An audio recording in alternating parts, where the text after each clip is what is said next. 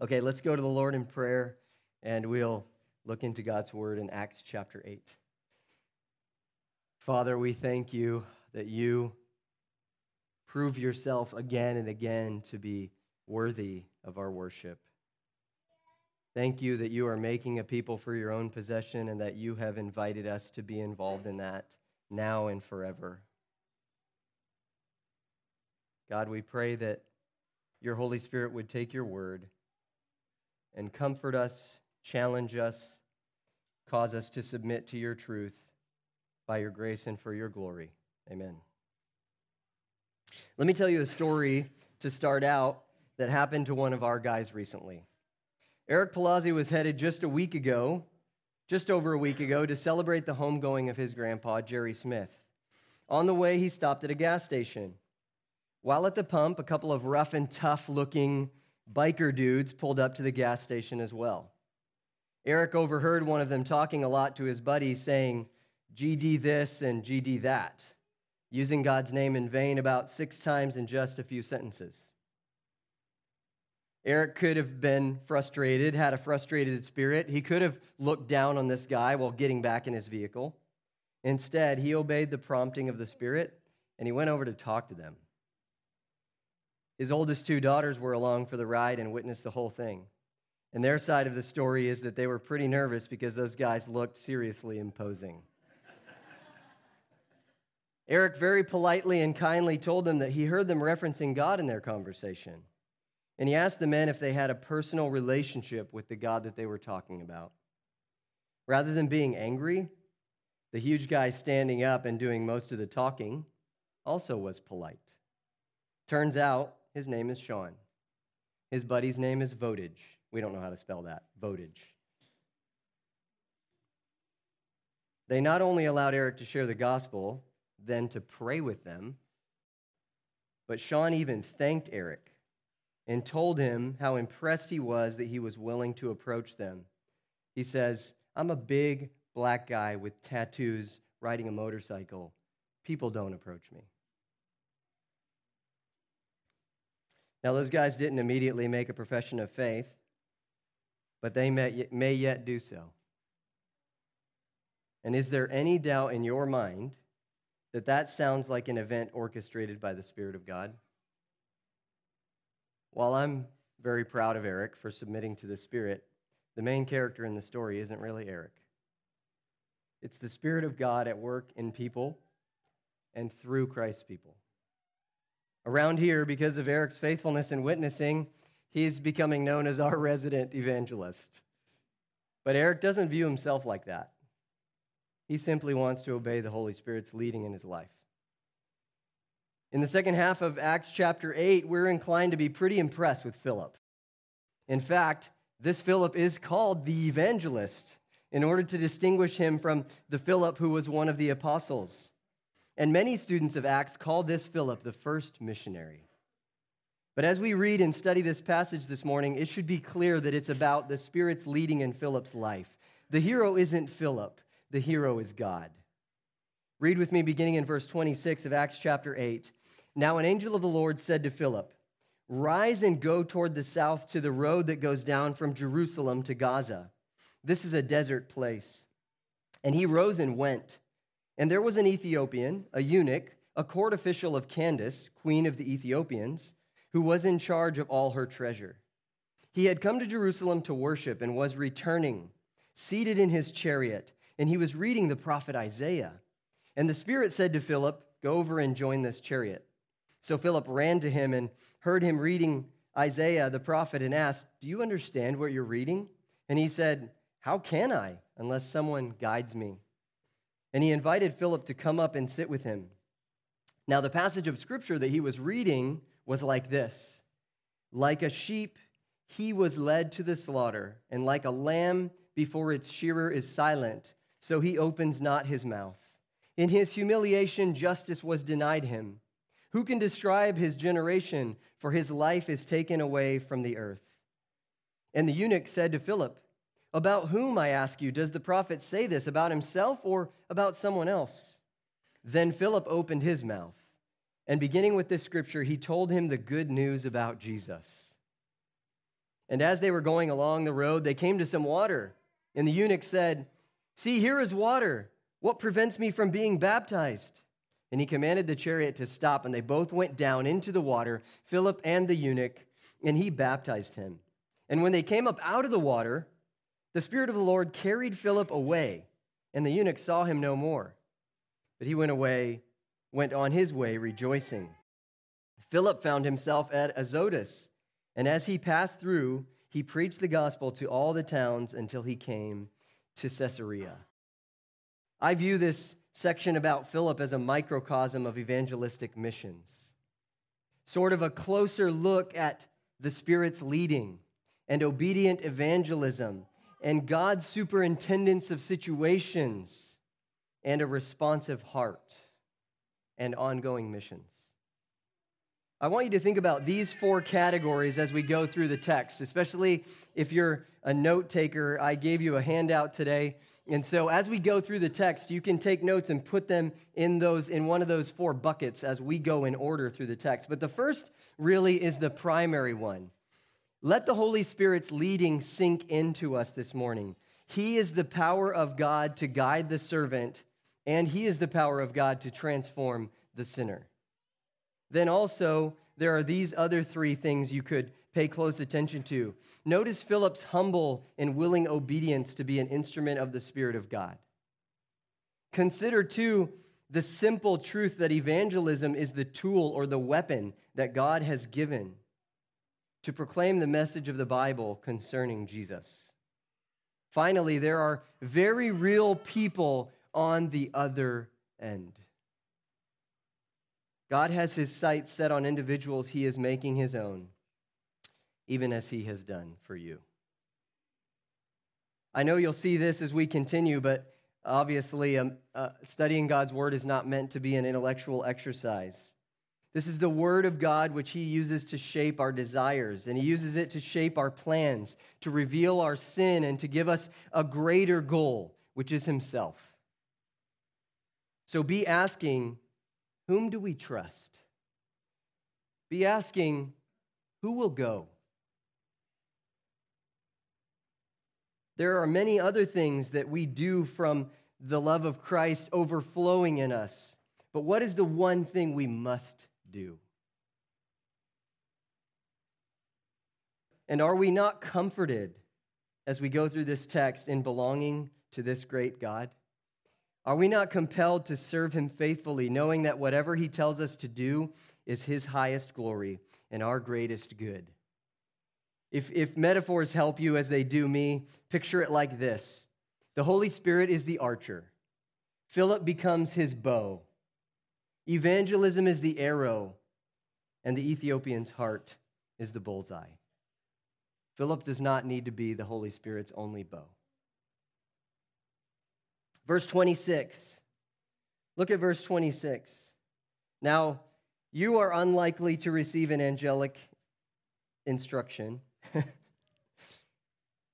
but the Holy Spirit may, in fact, and does in, in, in many ways, tug on our hearts with great specificity.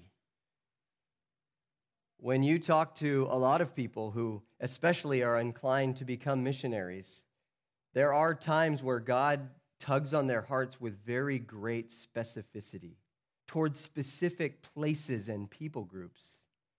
It's amazing what God can do when we're sensitive to the Spirit's leading. So Philip here is told to go take the road that goes from down from Jerusalem to Gaza. And Luke has this editorial comment this is a desert place. Philip had just participated in a great revival in Samaria, a major city Tons of people responding to the gospel. And now he's told to go where? Do what? Who's going to be on the road between Jerusalem and Gaza? But verse 27 Philip rose and went, but only after lots of questioning and complaining, lots of worrying. Nope. Philip rose and went. Why would he do this?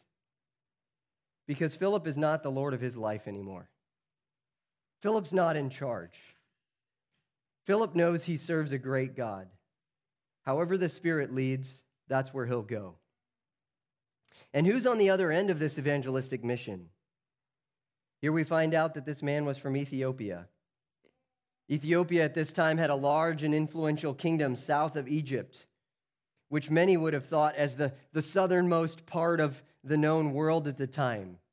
Ethiopia was the ancient Nubian kingdom south of, of Aswan on the Nile. Another thing to note about this guy is that both Jewish and Greco Roman literature frequently mentioned black skin as a distinguishing feature of Ethiopians. And, and of course, that would be true of many as you ventured south into Africa. The term eunuch could refer generally to a government official, but since Luke mentions that specifically as well, that he's a court official, it's more likely to be intended as literal. In ancient times, this would have involved the castration of some males for royal service, perhaps especially those who were to work closely with female royalty. I'll leave it there. It also says that he was a treasurer for the queen. Candace, the name mentioned of the queen, seems to have been a, a, a dynastic title of the queen of Ethiopia. So, what we're supposed to realize is that he's an important guy. He's an important guy in Ethiopia. But from a Jewish perspective, he's an unlikely candidate to be chosen by God. But you, the reader of the New Testament, should know better. The world would like to tell you that we're all deserving. You're special. But we know better. We're all unlikely candidates the second half of verse 27 and into verse 28, what situation do we find this man in? He's returning from worship in Jerusalem. That's surprising in and of itself. That wouldn't have been a common journey for someone like him. He has to go through Egypt all the way up to worship the God of the Jews in Israel. He's probably a Gentile God-fearer, but not likely to have been a full proselyte especially if we're to understand his being a eunuch as literal, since the law would have prevented him from becoming a proselyte. It also would have barred him from entry into the inner courts of the temple, but it doesn't prevent him from going and worshiping God in Jerusalem. And we find him seated in his chariot. Of course, again, he's not, all, he's not only important, he's well to do. This is basically like saying he's driving the company Lexus or maybe the private jet. Nobody, almost nobody would have been riding in a chariot, they would have been walking. But God reaches people from all walks of life, including the wealthy who will humble themselves before Him. The Bible doesn't tell us that it's impossible for the wealthy to enter the kingdom of God, only that it's difficult because they tend to trust in their riches instead of recognizing their need. Not so with this man. He's also well educated. He can read, and it was common at that time for them to read aloud. He's reading from a scroll of the prophet Isaiah. While, while we'll see the specific text, it's informative for you, for me, to know that it's through Isaiah that God promises a heritage that is, quote, better than sons and daughters to the foreigner or to the eunuch who keeps faith in him. That comes in Isaiah chapter 56. And now in our text, we're at verse 29. It is the Spirit who instructs Philip at this point to go over and join his chariot. And what's, what I love about this is that uh, on the one hand, Philip receives a command from an angel. And then on the other hand, there's something like this that happens more often to you and me. I didn't hear a specific voice, but I felt compelled by the Spirit of God who dwells in me to go do something. And I guess I would say it like he told me. so that could be what happens to Philip here, but he obeys. As we said, the Spirit's leading is strongly emphasized throughout this passage, being the key feature which ties it all together. And again, is there really any doubt that this situation is divinely arranged? Verse 30 Philip obeys without hesitation. And the fact that he has to run might indicate that the chariot was moving forward as the Ethiopian official is reading aloud from Isaiah. At this point, when Philip overhears the Ethiopian reading scripture, and not just any scripture, he overhears him reading from Isaiah 53. I can't help but picture Philip being overwhelmed with amazement at God. Are you kidding me? I wasn't sure what I was getting into when I started walking from Jerusalem to Gaza. I had no idea what, I, what was going to happen. And then I come up and see this guy, and I feel the Spirit's inclination, and I hear him reading from Isaiah. Not only is he reading from Isaiah, but he's reading about the sacrificial Lamb of God. Are you kidding me? Only God could orchestrate something like this. Philip must be praising God and praying for wisdom and words for how to proceed while he climbs up into the chariot. If we've walked with Christ for very long and humbly ask, if we've, hum, if we've walked for Christ for very long and if we've humbly asked God to use us, even we have experienced things like this situations and movements of the Spirit of God in ways that might be subtle, but it's abundantly clear that God Himself providentially orchestrated it. We're no Phillips, and yet God is doing such things in people like us and through people like us. But that's the point, isn't it? Who's Philip? That's not the question. Who's Philip's God? Who's this Ethiopian? But who graciously grants him spiritual life and saving faith and becomes Lord over his present and eternity? That's the question. What a God we serve. I'd like to stop just for a second to ask you whom do you serve? Do you serve the puny God of man made religion? Do you serve the puniest God of all, yourself? Your own whims, your own plans? Or do you serve this God? Revealed in the Bible. The end of verse 30 and into verse 31, following up, Philip going, Are you kidding me? This might be my favorite part. Philip says, Do you understand what you're reading? And the Ethiopian answers, Well, how can I unless someone guides me? Are you kidding me? God directed Philip to be there in this spot, in this exact time, with this precise person, to be a guide, to lead the way. Philip was just a spirit filled person who said yes to the Spirit's prompting. The disciples had, had needed Jesus to guide them through, the, through understanding how he fulfilled some, uh, so many promises and patterns in the Old Testament. And here, Philip joins him up in his chariot. And it doesn't take too much imagination to, the, to believe that Philip never saw himself doing this in a chariot with an Ethiopian court official, reading the prophet Isaiah together, and testifying that Jesus of Nazareth is the Messiah who came to atone for sin and who rose again. God's plans are higher and better than our own. Verses 32 and 33, in this section, I'm fairly confident that what Luke gives us is, is a sampling of what he was reading, or at least that we're also meant to understand the context of this quotation in Isaiah. The reason I think that is because they, they didn't have chapters and verses to mark the location in the text. So Luke quotes a part of it so that we know what passage to bear in mind. So not only are these words perfect, but the context is really important too. And I'll, I'll tell you about that in just a second as we continue to verse 34. It, the eunuch's understanding is also, or his uncertainty of understanding is also understandable. Even the Jews at times disagreed about whether the servant, the suffering servant passages referenced Israel or the prophet himself, or some even actually believing that the Messiah was referenced as the suffering servant. We see God's superintendence here, since we know the latter is the case, and that's true in the whole context of Isaiah 53. Verses 1 through 3 talk about the suffering servant um, being rejected by Israel. Verses 4 through 12 say that he bears the sins of Israel, although he himself is not guilty, verse 9, and he suffers voluntarily, verse 12.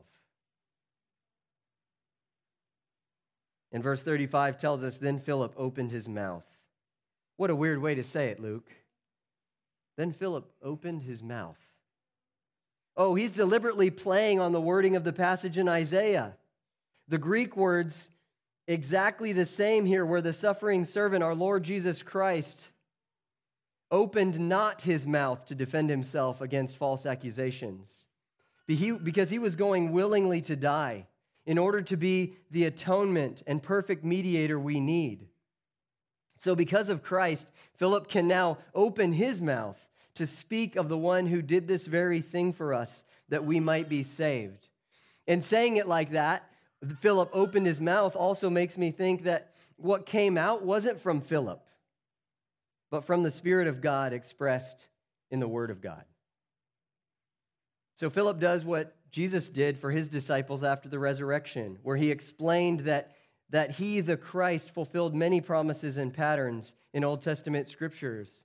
So we're told, beginning with this scripture, he evangelized him about Jesus. If you're just a weapon wielded in the hands of the Spirit, or to use another New Testament scriptural metaphor, Ephesians 6:17, if God's word is a sword wielded in the hands of his servant, don't you think that the Holy Spirit can help you get to the gospel? There's no shortage of evangelistic arrows in the Holy Spirit's quiver. Yes, it's true, there's only one message, but there are many ways to get to it. The more you make a practice of sharing the gospel, the more you will understand what I mean. If you want to talk to uh, other people that you know who you, who make a practice of witnessing frequently and ask them, ask them this simple question How do you turn every conversation into a conversation about spiritual things? And they have so much practice, they will tell you. And while the Holy Spirit is guiding you, yes, don't you think that the real power is in the Word of God? Hebrews 4:12 says, the Spirit of God is living and active, sharper than any two edged sword, piercing, dividing to soul and spirit. And don't you have to trust in God to do the work by His Spirit and not by your ingenuity or even your persistence? Can we do the work that only the Spirit of God can do through His Word? You've probably heard it recommended to you that when you're witnessing to someone, if you, ha- if you can, open up your Bible and let them read passages of God's word that you're referencing. Let them read it. What does Romans say? Let them read it. The Spirit of God takes the word of God to convict us. God takes his own truth in the Bible about his own son by the power of his own spirit and he cuts to the heart. He takes stone hearts and he makes them beat with spiritual life. He turns the rebellious into the repentant. He takes the unrighteous and makes her righteous. He takes the sinner and makes him a saint. He makes the lost found, the blind see, the deaf hear, the spiritually lame walk.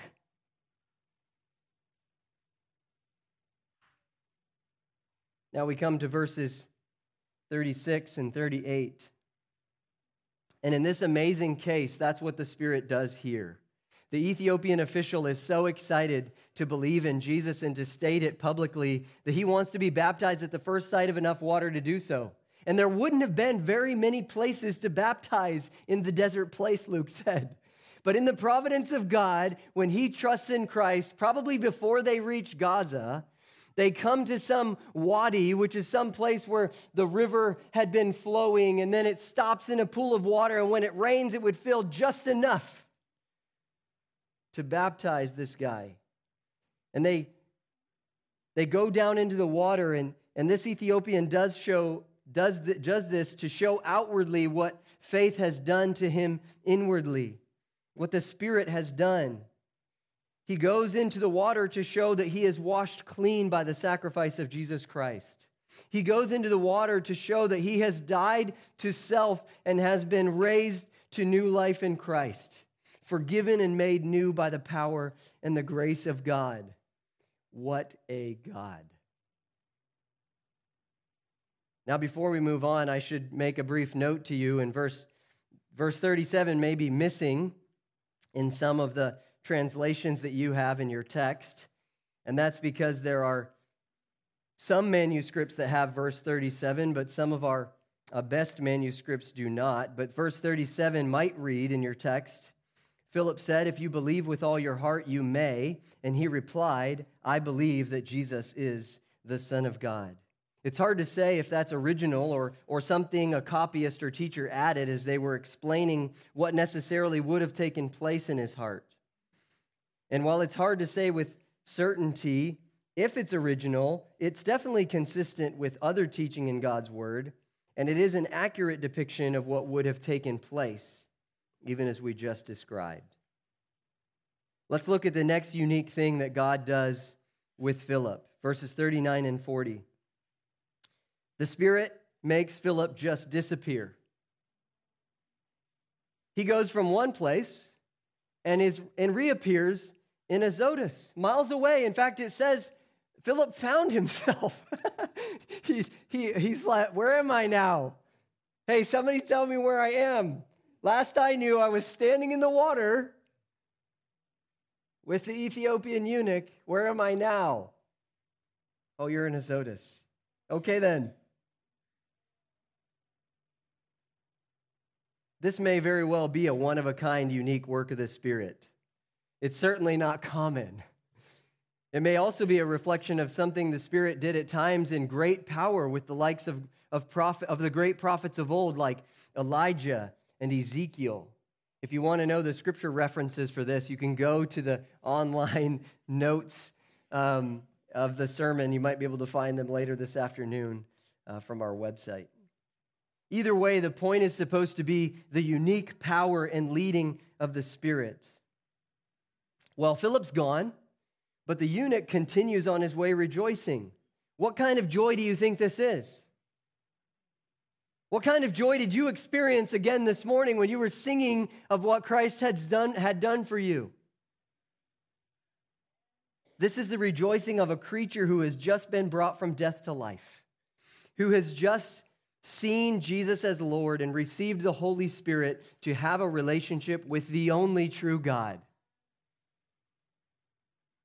Maybe you're lacking joy because you don't belong to Jesus Christ. Or maybe you're lacking joy because you've taken your eyes off of Christ and placed them on your tumultuous surroundings, like Peter did when he walked on the rough sea to Jesus. Go to God's word and remember what Christ has done for you. Bask in the light of God's glory and feel the warmth of his goodness. What a God I get to belong to and serve. In that there is joy, and in him there is peace. In him there is rest. In him there is assurance, not just now, but forever. And where does all of this end up in the, in the, at the end of this passage? Look at verse 40 again. I love the way this finishes, and we're only going to mention it briefly. But Philip carries on in the Spirit, now walking again on his two feet. along the coastal region, evangelizing in all the towns as he goes. The last we see Philip for now, he's in Caesarea. And while it's possible this was already his hometown, that's not what I think happens here. I suspect this, is, this actually became his hometown. I believe this is the place where he decided to live as a more long term missionary. When we hear of Philip again in Acts chapter 21 and verse 8 with Paul and his compatriots, of whom Luke is one, we hear it like this Acts 20, Acts, Acts 28 or 21, verse 8. And the next day we departed and came to Caesarea, and we entered the house of whom? Philip the evangelist, who was one of the seven, and we stayed with him. And we find out that Philip now has a family, and he has three grown daughters who aren't married yet and they are in Christ. We'll have other encounters in Caesarea, so we can talk about that port city in more detail later. For now, we're left with this impression that Philip settles there for longer term missionary work. Here's what I want to end with as the bottom line Are we to be impressed with Philip or enthralled with God? There shouldn't be any doubt that this is about the Spirit's leading. The Spirit's leading to prompt, to guide, and to empower God's servants. The Spirit empowers the servants. The Spirit superintends situations. The Spirit saves sinners. The servants eagerly obey his, his guidance to be his instruments. And then the tool, the weapon of the servants is evangelizing, proclaiming the good news about Jesus Christ from God's word. That's our sword. The actual changing of hearts is in God's hands. So, along these lines, I have three closing applications. It, it does need to be said, although it's not the emphasis in the text here, it will be in other places. But our obedience to evangelize does not mean that a person will respond appropriately. Rejection is a frequent response from hardened hearts. Remember, they are not rejecting us, but God. And so your obedience may be a part of God's judgment on hardened hearts. We just obey. Secondly, here too is an invitation to missions. If God uses spirit filled Christians like Philip to reach the lost, as you yourself once were, there are people on the other end. Who will go to Caesarea? Who will go? Sorry. Who will go to Venezuela? Who will go to Indonesia? Who will go to Morocco? Or how about this? Who will open their mouth to let the Spirit speak from God's word to your neighbor, to your sibling, to your lost coworker, to your friend at school. And finally, faithfulness and obedience to God makes us more sensitive to the Spirit's leading. Just as repeated patterns of sin sear our conscience or dull our sensitivity to the Spirit's leading. You might think to yourself, you know, that thing that happened to Eric at the gas station, that doesn't happen to me. Faithfulness and obedience to God makes us more sensitive to the Spirit's leading. We do have to start obeying. Let me tell you another story from our church family. In 2018, Jason Thompson and Rob Holland had the privilege to attend the Shepherds Conference at Grace Community Church in California. That might be best known to you as John MacArthur's church. There, they met a man from India who was alone at the conference. So they invited him to share meals with them, etc., so he wouldn't be by himself. They became such good friends with Sukumar in such a short time that hindsight reveals this as God's providence. Sukumar visited them here and shared his heart for pastors there in India to be better equipped in their preaching. One thing led to another, and pretty soon Sukumar was asking Jason and Rob to preach a couple of times to his church in India through a translator. They wanted to go visit, but COVID prevented it. They were humbled but uncertain, but they were willing to serve God if this was the Spirit's leading. And in 2021, two years later, this grew into a conference that Sukumar had invited other pastors to join so that they could hear examples of expository preaching from God's Word. And then two years after that, this Friday and Saturday, it took place again right here on this platform with even more pastors on the other end 98, I think. And even more of our guys being invited into what God is doing. I know Jason and Rob are greatly humbled and grateful to the Lord, and they seek no credit for themselves. And the reason I'm telling you this story, I'm so humbled that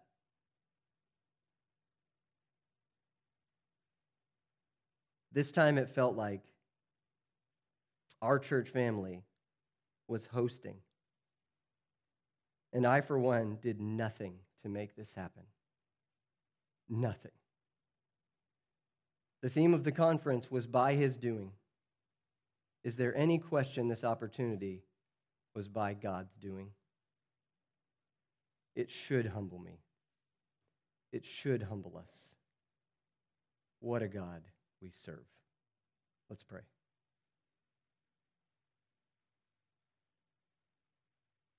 Father God, we worship you because you prove yourself again and again to be the only God.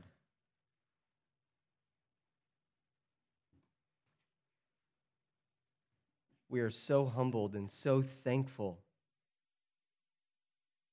that we desire to respond in you with the gratitude of obedience. We get to belong to you and we want to serve you. Help us to be faithful around one another because you have given your people as a body to work together. And this local church is a microcosm of your bigger church. And God, we just want you to use us and to grow us. Make yourself look so great that nobody's saying, Look at them. People are saying, Look at their God. You chose the weak things and the things that are not to put to shame the things that are. When we are weak, you are strong.